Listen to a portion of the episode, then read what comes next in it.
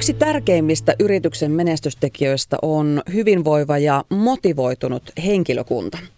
Tänään bisnespöydän ääressä pohdimme, että miten sitä henkilökuntaa pystyy motivoimaan ja ää, aiheesta täällä ovat puhumassa Psykonin seniorikonsultti, psykologi Riikka Moisio, tervetuloa. Kiitos. Ja Visma Solutionsin henkilöstöjohtaja Jenni Toropainen, tervetuloa. Kiitos, kiitos. Ähm, lähdetään sieltä niin tavallaan perusteista liikkeelle. Mitkä asiat työelämässä vaikuttaa ihmisten motivaatioon? Riikka, siellä työpaikoilla tehet työtäsi juurikin ihmisten parissa, niin minkälaisia asioita siellä nousee esiin?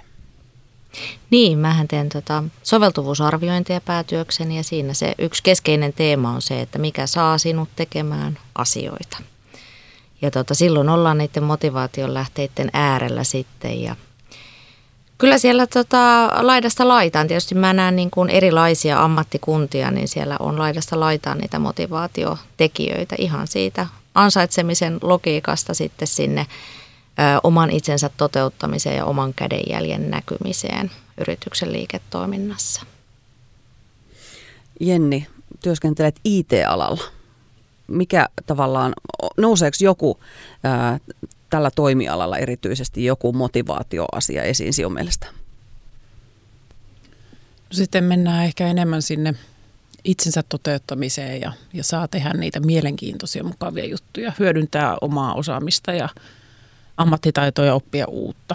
Sieltä löytyy ehkä ne sellaiset ainakin, mitkä henkilöstö yleensä mainitsee, että ne on niitä tärkeimpiä motivaatiolähteitä ja, ja vapaus että on, on tilaa käyttää ja, ja edistää omaa osaamista ja, ja tota, ettei uusia suuntia, kun sit se into, into on johonkin päin kehittyä, niin, niin, niin vapaus myöskin sitten lähteä kehittämään itseensä eteenpäin.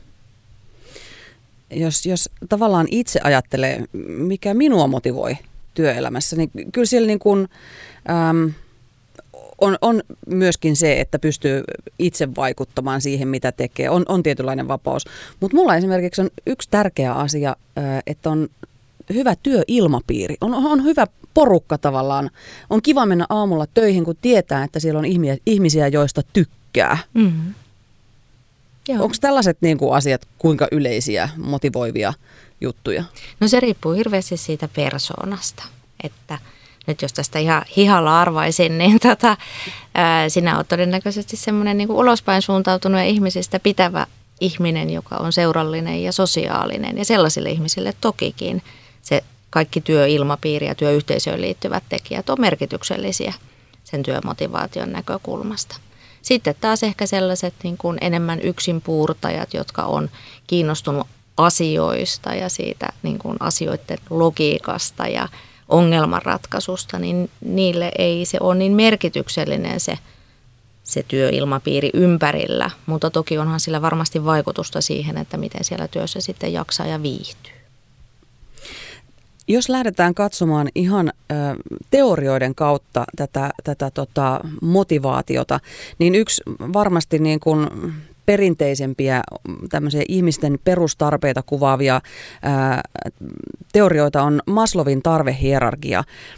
Ja, ja sieltä löytyy nämä viisi perusasiaa, eli fysiologiset tarpeet, turvallisuuden tarpeet, yhteenkuuluvuuden ja rakkauden tarpeet, arvonannon tarpeet ja itsensä toteuttamisen tarpeet.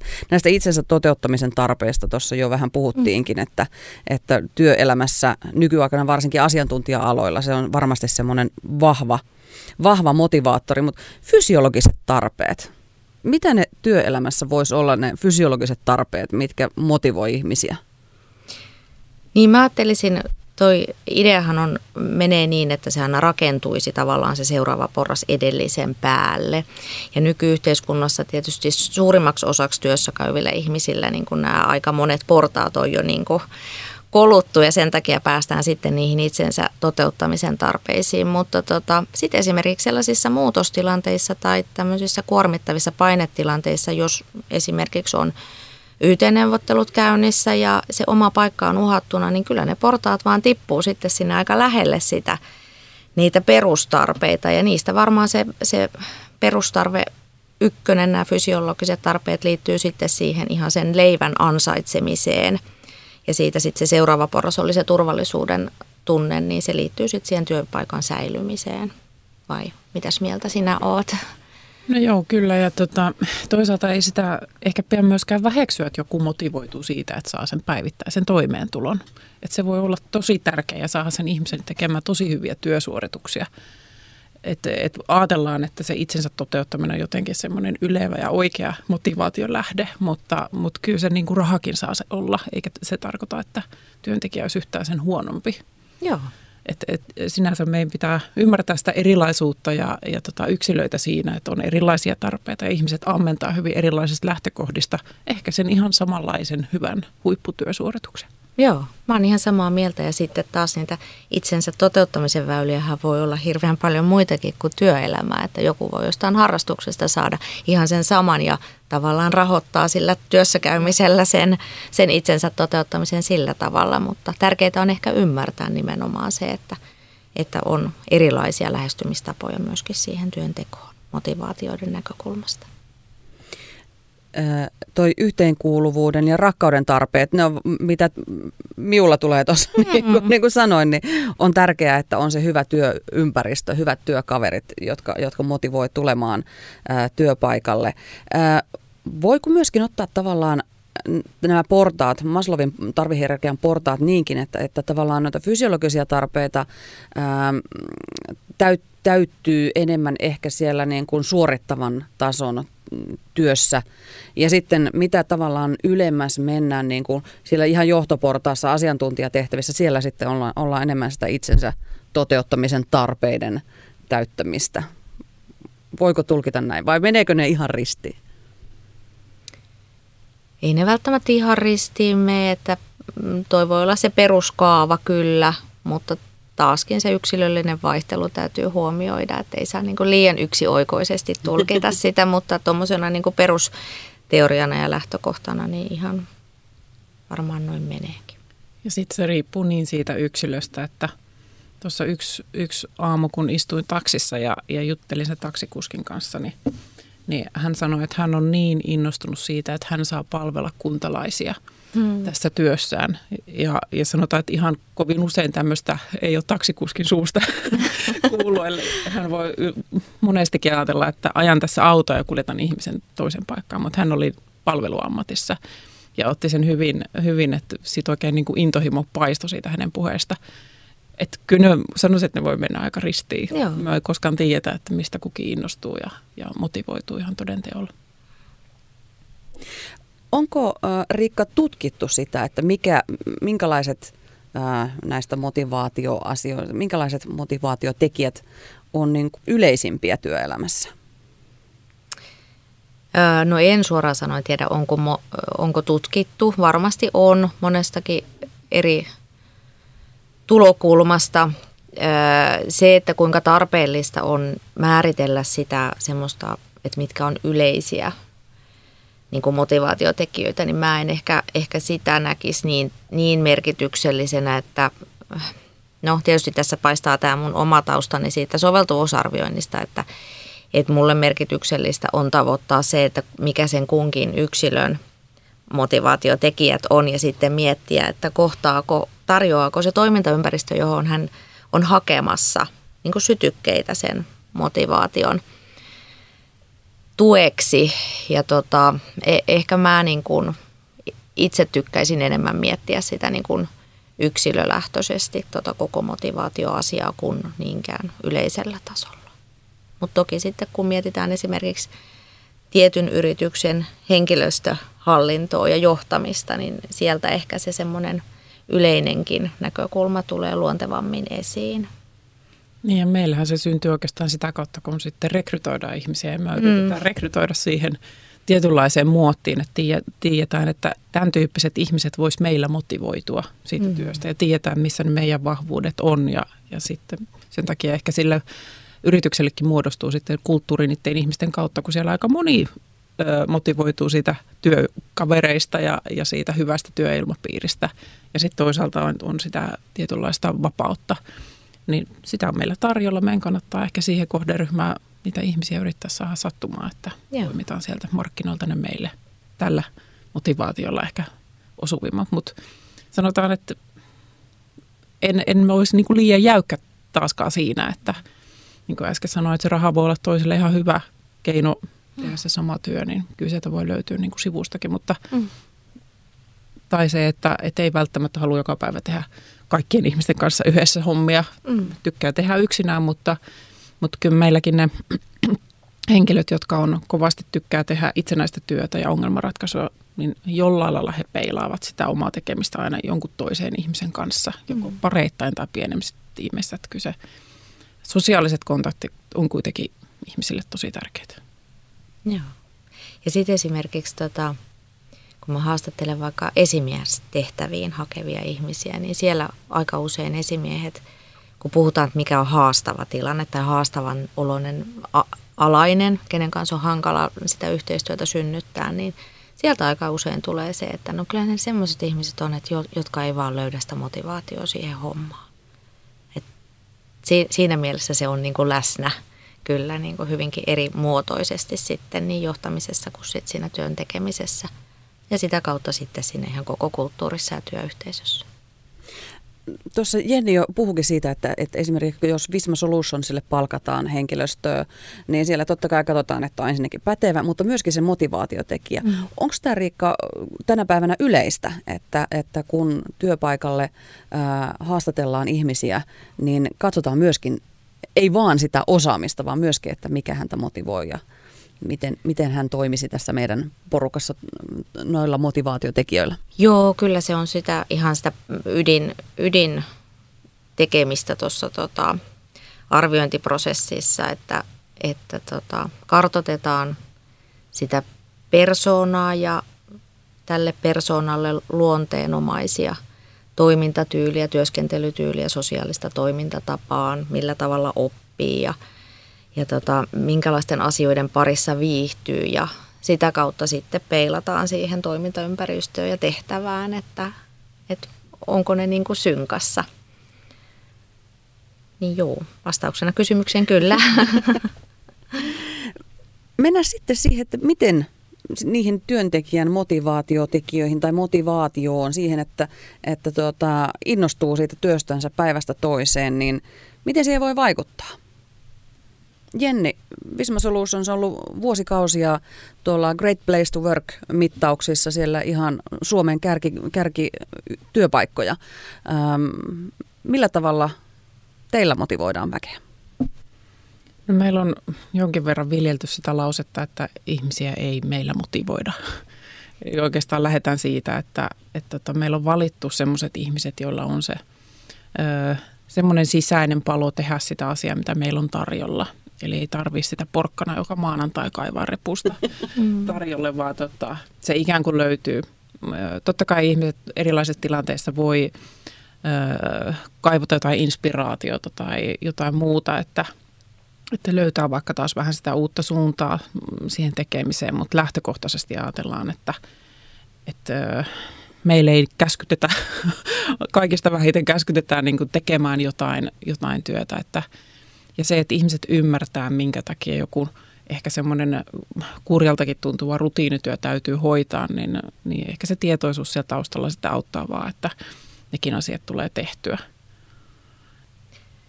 Joo, mä lähtisin kanssa tota, sitä just sen kokonaisuuden ymmärtämisestä liikkeelle, että mitä paremmin kukin ihminen ymmärtää, että mikä osanen niin kuin mun hommani on sitä kokonaisuudesta – niin se osallistaa tavallaan siihen yhteisen tavoitteen saavuttamiseen ja, ja se, se varmasti motivoi tekemään asioita.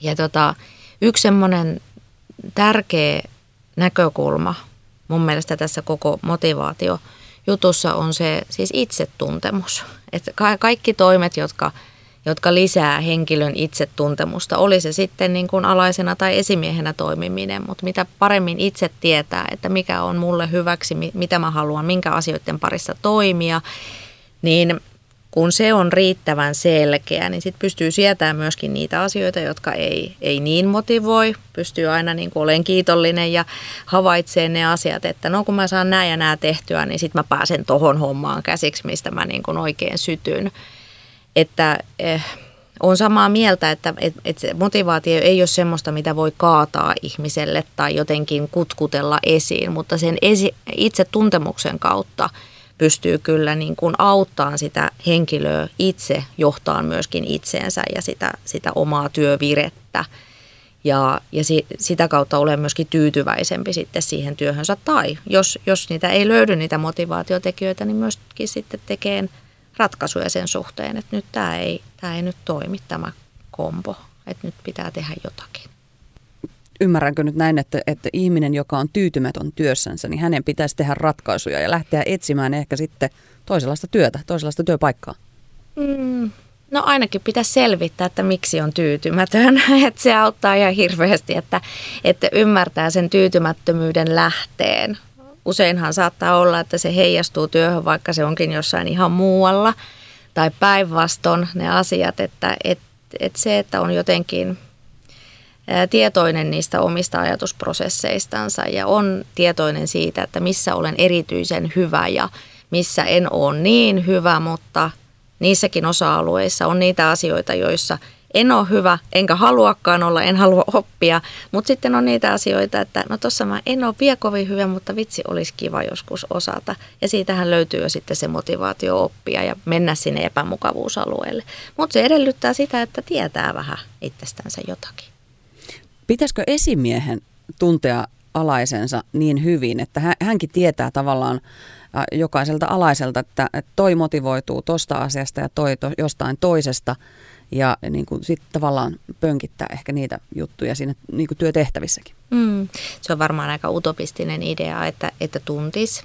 Tietysti se olisi kauhean kiva ja se auttaisi asiaa puolia toisin, mutta tota, äh, ehkä se avain löytyy semmoisesta niin kuin avoimesta vuoropuhelusta ja siitä, että ylipäätään niitä asioita on luvallista tuoda esiin, on ne sitten kehityskeskusteluita tai mitä tahansa kohtaamisia.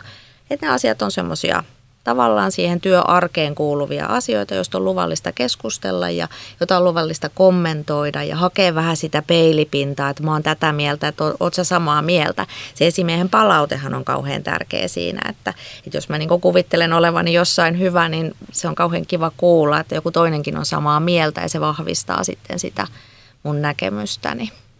Ja toisaalta sitten palataan jo tähän turvallisuuden ö, tarpeisiin, mm. että et on – siellä yrityksessä on semmoinen turvallinen ilmapiiri, että siinä Joo. voi rakentua luottamusta ja siinä luottamuksen ilmapiirissä voin sanoa ääneen, että mikä muuta oikeastaan motivoi. Mm. Niin silloin ollaan semmoisen niin positiivisella kehällä.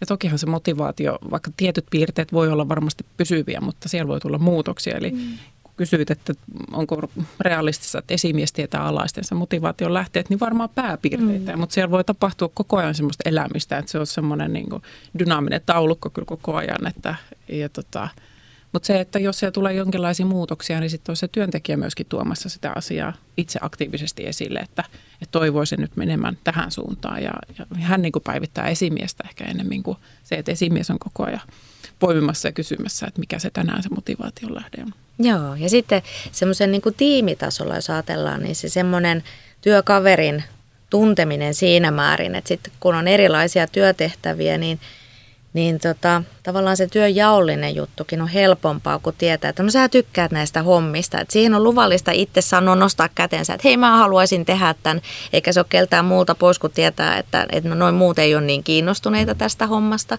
Tai että jos kieltäytyy systemaattisesti tietyn tyyppisistä asioista, niin se ei ole välttämättä niin kuin työn välttelyä, vaan sellaista, että mä en ole vaan tuossa kovin hyvä, että olette kaikki muut mua parempia tekemään tuon homman. Että mitä avoimemmaksi saa sen, sen keskustelu siitä, että mikä meidän tiimissä on, kuka osaa tehdä jotakin parhaim, parhaiten ja, ja tavallaan niin kuin sitä kautta lähteä sitä miettimään, niin se luo myöskin tuota turvallisuutta ja, ja semmoista mielekkyyttä siihen yhteiseenkin tekemiseen. Jotenkin jäin miettimään, tota, kun molemmat puhuitte tästä esimies, että esimiehen täytyy vähän niin kuin kehua. Sieltä voi tulla sitä motivaatiota, se kasvattaa motivaatiota, että, että ää, saa tunnustusta siitä, että tekee työnsä hyvin ja niin edelleen. Ää, ja se luottamus esimiehen ja alaisen välillä on varmasti tärkeää. Mitä muuta se esimies voi tehdä ää, motivoidakseen alaistaan? Pitäisikö esimiehen rakentaa tietynlainen ää, ehkä vähän läheisempikin suhde, jotta se ää, luottamus syntyy ja, ja, ja alainen uskaltaa sanoa tiettyjä asioita. Että ei ole vaan sellainen perinteinen esimiesalainen suhde, vaan voidaan keskustella avoimemmin. No kyllä se mekin nykypäivänä alkaa olla se suuntaus, että, että mennään nimenomaan semmoisiin toisaalta jo vähän vaikeampiin asioihin. Niin kuin esimiehen tehtävä voisi ajatella, tässä on nimenomaan se itsetuntemuksen niin kasvattaminen ja olemalla koutsi siinä, että hän voi pääsee lisäämään sitä työntekijän itsetuntemusta, että kysyy niitä oikeita kysymyksiä, että minkä, mikä jonkun asian taustalla on, haluan tai en halua tehdä jotain, no mistä se mahdollisesti johtuu ja, ja mistä se johtuu. Että tota, muutama kysymys, kun kysyy syvemmälle, niin saattaa selvitä, että, että oikeastaan se, että henkilö on täällä töissä, niin kaikkein siisteintä on, että pääsen kertoa sitten kavereille, no miksi se on mm. tärkeää. Että se tuleekin ehkä sitten tarve olla sosiaalisesti hyväksytty siellä ja, ja saada niin kuin tunnustusta niiltä omilta kavereilta tai jotain tämän tyyppistä, mutta et ehkä niin kuin herätellä sitä ihmisen omaa, omaa näkemystä itsestään ja niistä motivaation lähteistä, niin se on. Ja sitten kun semmoiseen keskusteluun pääsee esimiehen kanssa, niin kyllähän se on sitten omaltaan rakentamassa sitä luottamusta myöskin jatkossa, että, että tein tämmöisen havainnon itsestäni miten nyt esimiehenä sinä suhtaudut siihen, niin vahvistaa meidän suhdetta myöskin jatkossa. Joo. Tuosta tuli mieleen äh, ehkä ICT-alalla enemmän vallalla oleva nyt tämmöinen matala hierarkinen organisoitumismalli, jossa ei ole esimiehiä. Ja ehkä ne esimiespalvelut sitten jollain muulla tavalla tarjotaan henkilöstölle, niin siellähän nimenomaan tämmöinen valmentajatyyppinen ratkaisu on sitten, tai tämmöisiä kehitelty sitten vastaamaan tätä tarvetta, että, että miten – miten sitä omaa uraa viedään eteenpäin tai miten tasapainotellaan oman uran ja muun elämän kanssa tai, tai miten tämä mun palaseni on osa sitä, sitä kokonaisuutta, mutta että, että niitä keskustelun tapoja on useita, mutta, mutta se on tärkeää, että se löytyy se tavallaan se niin keskustelukumppanuus sen suuntaisille asioille. Ihmiselle on merkityksellistä nähdä oma roolinsa siinä kokonaisuudessa ja se, se on ehkä se, niin kuin se ydin siinä sitten sieltä niin kuin työelämässä sen motivaation näkökulmasta, että minkä takia mä niin kuin vääntäydyn tänne joka päivä. Se mm. voi olla jopa parempi, että semmoinen coach-henkilö tai valmentaja onkin joku muu kuin esimies. Mm. Että se voi olla ainakin alkuun helpompaa tuoda niitä Joo. omia Joo. näkemyksiä esille, että jos nimenomaan sitten – tuntuu siltä, että on, on siinä oma, vaikka se oma nykyinen työ ei olekaan se, mikä motivoi, niin uskaltaako sitä sanoa esimiehelle ääneen? Mm. Miten se esimies, esimies reagoi siihen ja lähtee sitten niin kuin miettimään seuraava steppiä, että mikä sitten on muu vaihtoehto, jos ei tämä olekaan se. Niin ehkä sen sanominen jollekin muulle kuin sille, joka päättää ehkä konkreettisesti sun palkanmaksusta, niin voi olla se helpompi askel edetä. Toisaalta se voi niin kuin mm. toimia paremmin. Niin. niin, eikä se esimiehellekään ole helppoa, jos esimerkiksi pienessä tiimissä on – on kaksi sellaista ihmistä, jotka ei oikein niin kuin näe paikkaansa siinä porukassa ja tulevaisuuttansa ja ei löydä niin kuin oikein intoja, työn iloa, imusta puhumattakaan niin siinä hommassa, niin se on aika, aika voi olla raskas asia sille esimiehellekin käsiteltäväksi ja, ja tota, jäsenneltäväksi. Ei ole välttämättä valmiuksiakaan siihen. Jos ajatellaan työpaikkoja nykyaikana, varsinkin just IT-alalla, on hyvin paljon äm, kaikenlaista tällaista ekstraa tarjolla työpaikalla. On, on, tarjotaan energiajuomia ja, ja sitten on, on erilaisia pelejä, mitä voi käydä pelaamassa välillä, että saa vähän rentouduttua. On, on kaikenlaista lastenhoitopalvelua ja niin edelleen. Voiko tällaiset olla Riikka, sun mielestä niitä motivoivia tekijöitä niin kuin riittävässä määrin, tämmöiset ulkoiset asiat, tai miksi niitä nyt sanoo? Kyllä ne varsinkin siinä vaiheessa, kun tota, aloittelee sitä työuraa, niin työnantajan mielikuvaan liittyvät asiat on, on merkityksellisiä varmasti. Ja nyt tietysti tällä hetkellä niin työpaikkoja on niin paljon enemmän kuin mitä tekijöitä olisi, että, että siinä on semmoinen kova kilpailukin niistä, niistä tekijöistä. Mutta sitten sitten tavallaan kun se ura siitä käynnistyy, niin en mä tiedä, onko se energiajuoma juuri oikein lämpöisenä siellä kaapissa sitten enää se, se tekijä. Toki ne on, on varmasti sellaisia asioita, että sitten myöskin sillä, sillä alalla niin kuin totutaan semmoisiin tiettyihin juttuihin ja niitä osataan vaatia. Mutta tota, ei ne varmaan motivaatiotekijöiksi pitkäjänteisesti – riitä. Sitten on tietysti hauska seurata näitä tota, tämmöisiä nuorempia yrityksiä, jotka elää tavallaan sitä niin kuin työntekijöidensäkin elinkaarta. Et siinä alkuvaiheessa justeensa on ollut saunailtoja ja peliiltoja ja kaikkea tämmöistä. Sitten alkaa tulee perheellisiä ja ihmisiä ja enää saunaillat ei houkuttele ja sitten täytyy keksiä jotakin muuta – ja tota, tämä on ollut tietysti mahdollista, kun, kun on, on paljon homogeenisempi myöskin se porukka, joka on tekemässä. Että useassa työpaikassa kuitenkin niin se ihmisten kirjo on niin paljon laajempi, että sieltä on tosi vaikea löytää semmoisia kaikkia puhuttelevia tekijöitä, joilla sitten motivoisi. Ehkä meilläkin on ajateltu työsuhdeetuja, että on se sitten sitä energiajuomaa tai muuta, niin se, se on niin kuin osaltaan rakentamassa sitä luottamusta tai sitä viestiä, että, että halutaan pitää työntekijöistä huolta. Ja, ja silloin ei ehkä niin kuin mietitä, että mikä sen energiajuoman niin kuin arvo tässä on, mm-hmm. vaan se sanoma, että, että me halutaan pitää suusta huolta ja toivotaan, että sepeät meidän firmasta huolta. Ja se on niin kuin vastavuoroinen ajatus sille, että, että oikeastaan mitä toivoo, että mitä se työntekijässä herättää, niin on sitä, että hän kokee, että häntä arvostetaan. Mm. Se, että syntyykö se siitä yhdestä mehusta tai niin. hedelmästä, niin, niin tota, ei välttämättä, mutta semmoinen niin kuin laajempi ajatus, että niin kuin moni on sitten sanonut, että kyllä täällä niin kuin ihmisistä pidetään huolta, niin, niin se on niin kuin se oikea viesti, mikä haluaakin ja siitä niin kuin työntekijöille välittyy.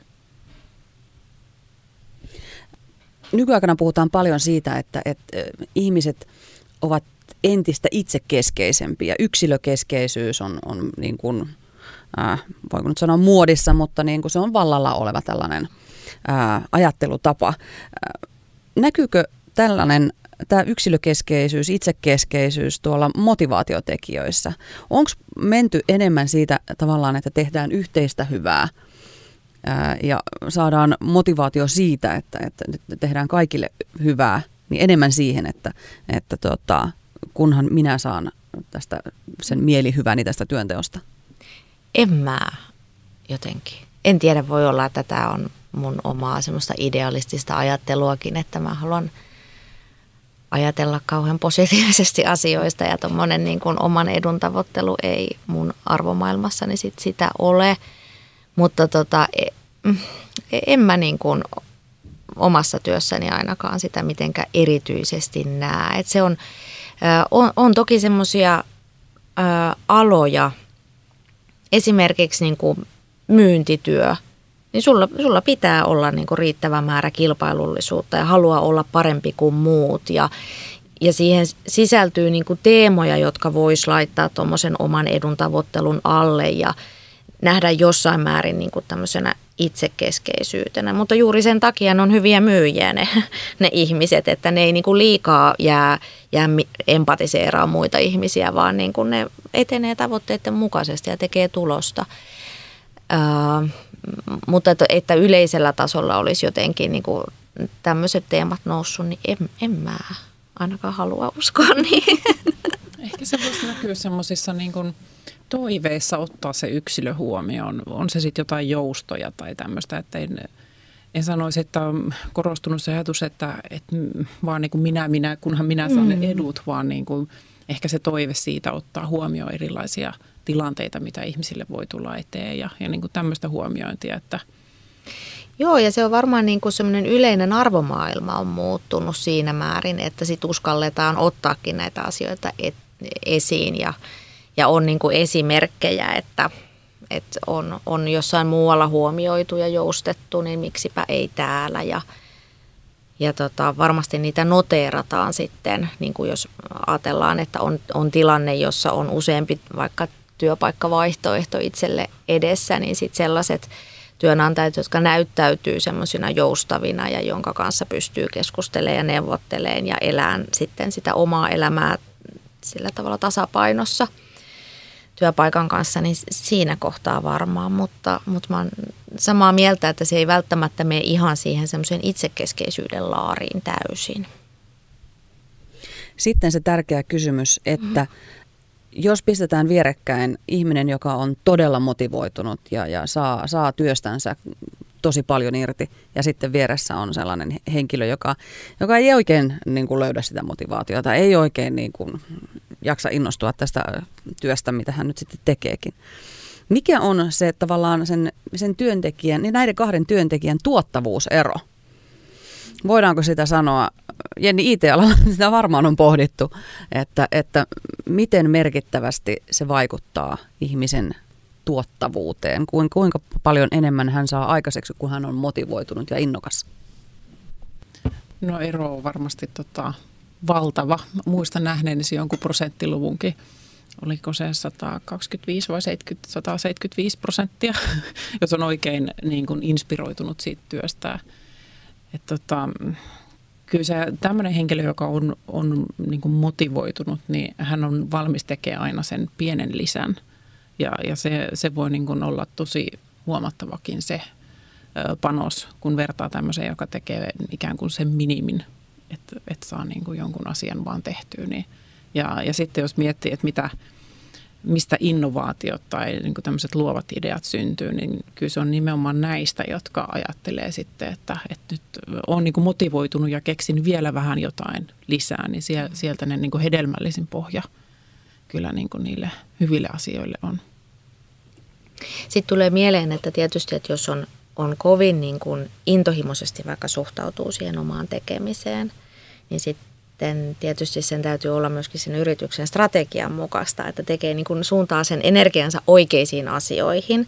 Että jos esimerkiksi on yleisellä tasolla jo tosi innostunut, mutta on ihan älyttömästi omia hyviä ideoita, jotka nyt ei ihan osu siihen yrityksen niin kuin päätehtävään, niin, niin si, siinä vaiheessa se voi olla se, se motivaatio, vaikka olisi kuinka hyvä, niin ei ole tarkoituksenmukainen –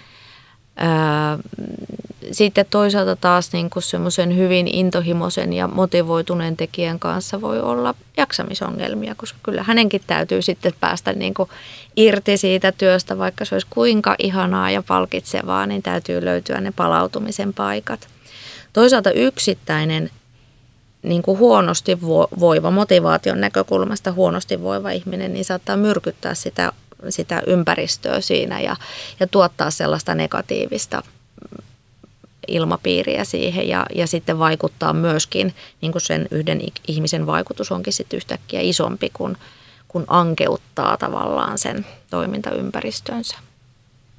Ja tässä ehkä tullaan myös sit siihen, voi ajatella, että koko motivaatiokeskustelu lähtee jostain ihmiskäsityksestä. Mm. Eli ajatellaanko, että, että onko se – ihminen, niin kuin jos sen laskee tuonne vapaasti työtilaan, niin mitä se tekee? Tekeekö se töitä vai yrittääkö se vaan niin kuin laistaa työnteosta? Niin.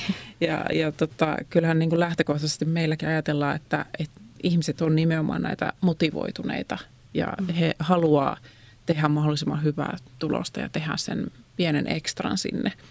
Niin tämmöisestä ihmistähän ei ole vaihtoehto kuin pitää huolta ja, mm. ja painottaa sitä jaksamista ja, ja hy, työhyvinvointia ja tämmöisiä asioita, että – jos näitä ihmisiä palkitsee epäluottamuksella siitä, että oikeastaan käytitkö sen viisi minuuttia iltalehen selailuun, niin, niin sehän on niin kuin ensimmäinen, mikä alkaa tappaa ja syömään sitä motivaatiota. Mm.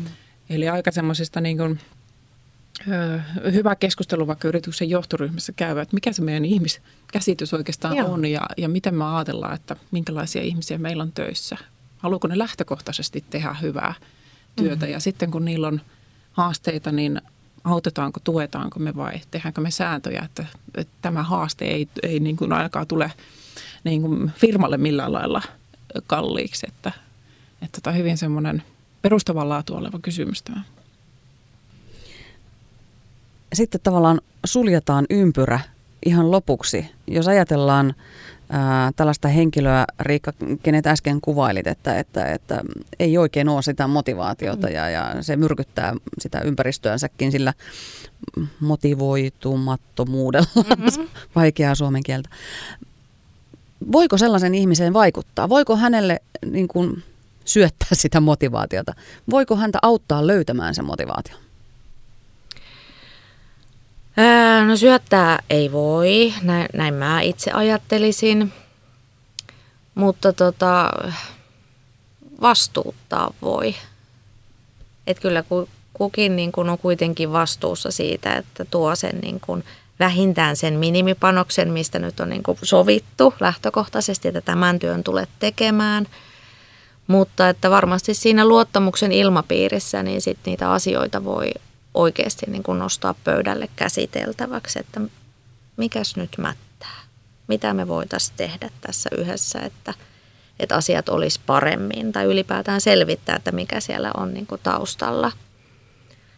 Mutta tota, mutta kyllä mä siitä yksilön vastuusta lähtisin niin kuin liikkeelle, että myöskin se täytyy palauttaa siihen, että, että kaikkea ei voi, ei voi korjata hyvällä esimiestyöllä ja työilmapiirillä ja kaikilla niin kuin HRn hankkeilla, että, että ihmiset pysyy niin kuin semmoisella hyvän tuulisina ja tuottavina ihmisinä, vaan kyllähän se tota, täytyy toisaalta tietysti yritys voi määritellä sitä, sitä myöskin sitä niin kuin arvomaailmaa ja kulttuuria, että, että mitä se tarkoittaa, että ollaan meillä töissä, miten me kohdellaan toisiamme ja miten me ollaan osana tiimiä. Ja sitä kautta lähtee myöskin niin kuin vastuuttaa sitä sitä yhtä yksittäistä ihmistä ja, ja tavallaan niin kuin peilata sitä, että, että tota, hyväksyä, että nyt kaikki ei ole sulla hyvin, mutta huomaatko, että tässä alkaa, niin kuin, tämä alkaa näkyä meissä muissakin, että me ollaan kaikki vähän niin kuin ihmeissämme ja huolissamme, että mikä on, niin tota, miten voitaisiin auttaa, mikä sua auttaisi eteenpäin. Ja aika paljon meilläkin on käyty nimenomaan noiden arvojen kautta Joo. just tuota keskustelua, että, että sieltä löytyy kunnioitusta ja tiimihenkeä mm. ja, ja tota, niiden kautta aika hyvin pääsee, jos on motivaatiossa haasteita, niin sitten purkamaan näitä, että, että miten se näkyy just näissä, näissä elementeissä, mutta olen samaa mieltä Riikon kanssa siinä, että ei sitä oikein sitten enää voi kaataa, että mm. Mun sana oli mielessä, että voi oivalluttaa, että et mikä on tilanne oman motivaation kanssa, mutta – mutta sitten oikeastaan kannustaa seuraavaksi niin kun tekemään semmoisia toimenpiteitä, mitkä lisää sitä omaa motivaatiota ja henkilö itse tietää, mitkä ne toimenpiteet on. Niin, ja ihan hirmu harvoin ihmiset on niin ilkeitä tarkoituksellisesti sitten kuitenkaan, että jos siellä taustalla olisi se ajatus, että yritetään ymmärtää toisemme oikein – niin selvittää se, että, että mistä on kysymys ja myöskin niin kuin nimenomaan oivalluttaa, että oletko muuten huomannut, että tämä niin kuin vaikuttaa tähän ympäristöön näin. Että se ei välttämättä, jos se on joku semmoinen iso asia, joku vaikka ammatillinen kriisi, että, että tämmöinen, kun musta nyt sitten tuli isona, että, että ei, ei, ei tämä nyt ollutkaan tämä mun juttu, niin, niin sehän vie aika paljon kaistaa tämmöinen pohdiskelu. Niin se voi olla, että ei tämä ihminen ole ollenkaan huomannutkaan sitä, että on yrmy siellä työporukassansa ja vaikuttaa muihin. Niin, siinä kohtaa semmoinen ähm, pomon äh, huolestunut kysymys, että onko sulla kaikki hyvin, mm. niin voi, voi avata lukkoja, jotka niin kuin sitten johtavat siihen sisäisempään pohdintaan syvemmälle. Joo, Joo. ja tekee sen niin kuin hyväksyttäväksi, että se on ihan ok, jos sulla on isoja pohdittavia asioita, mutta että voiko sinua auttaa jotenkin – ja sitten kuitenkin luoda ne rakenteet. että siitä huolimatta, että sulla on tärkeä iso asia, niin on tiettyjä juttuja, joita sulta nyt edellytetään kuitenkin tiimin jäsenenä esimerkiksi. Että niistä ei voi laistaa. No oikeastaan kaiken kiireen keskellä pitäisi jokaisen työntekijän muistaa pitää edes itselleen se tauko, että kysyä mitä minulle niin. kuuluu. Ja, ja tota, jos on kovinkin kiireessä ja paineessa ja, ja ei välttämättä tämmöisiä niin kuin itsereflektio hetkiä tuu tehneeksi ja, ja sitten huomaakin, että oikeastaan se mitä teen on jo, jollain lailla niin kuin hyvinkin sitä omaa motivaatiota tai, tai sitten siellä arvomaailmapuolella niin kuin vastaan. Ja, ja sitten se näyttäytyy muille, että nyt on niin kuin asiat huonosti, mutta pitäisi sitäkin pysähtyä pohtimaan sitä omaa tilannetta ja, ja osata ehkä tehdä sitten jotain toimenpiteitä tai ainakin, että pysähtyä, että nyt pitää ottaa aika lisää keskustelemaan, on se sitten esimies tai joku muu, että, että mitä tälle asialle voisi tehdä. Että kiireisessä maailmassa, mikä nyt työelämä taitaa nykyisin olla joka paikassa, niin, niin tämmöisille ei välttämättä jää aikaa. Tai sitten se purkautuu liian myöhään, liian isona ja oh. tekee ehkä semmoisia asioita, mitkä olisi voinutkin olla pelastettavissa jo aikaisemmin. Mutta. Just näin. Toi on aika hyvä. Otan ton käyttöön heti. Et kysyn itseltäni joka päivä, mitä minulle kuuluu. kannattaisi varmaan kaikkien ottaa käyttöön. Joo, Vähintään suositellaan. No vähintään kerran viikossa. Hyvä. Kiitoksia Jenni ja Riikka. Oikein mielenkiintoinen keskustelu. Kiitoksia. Kiitos.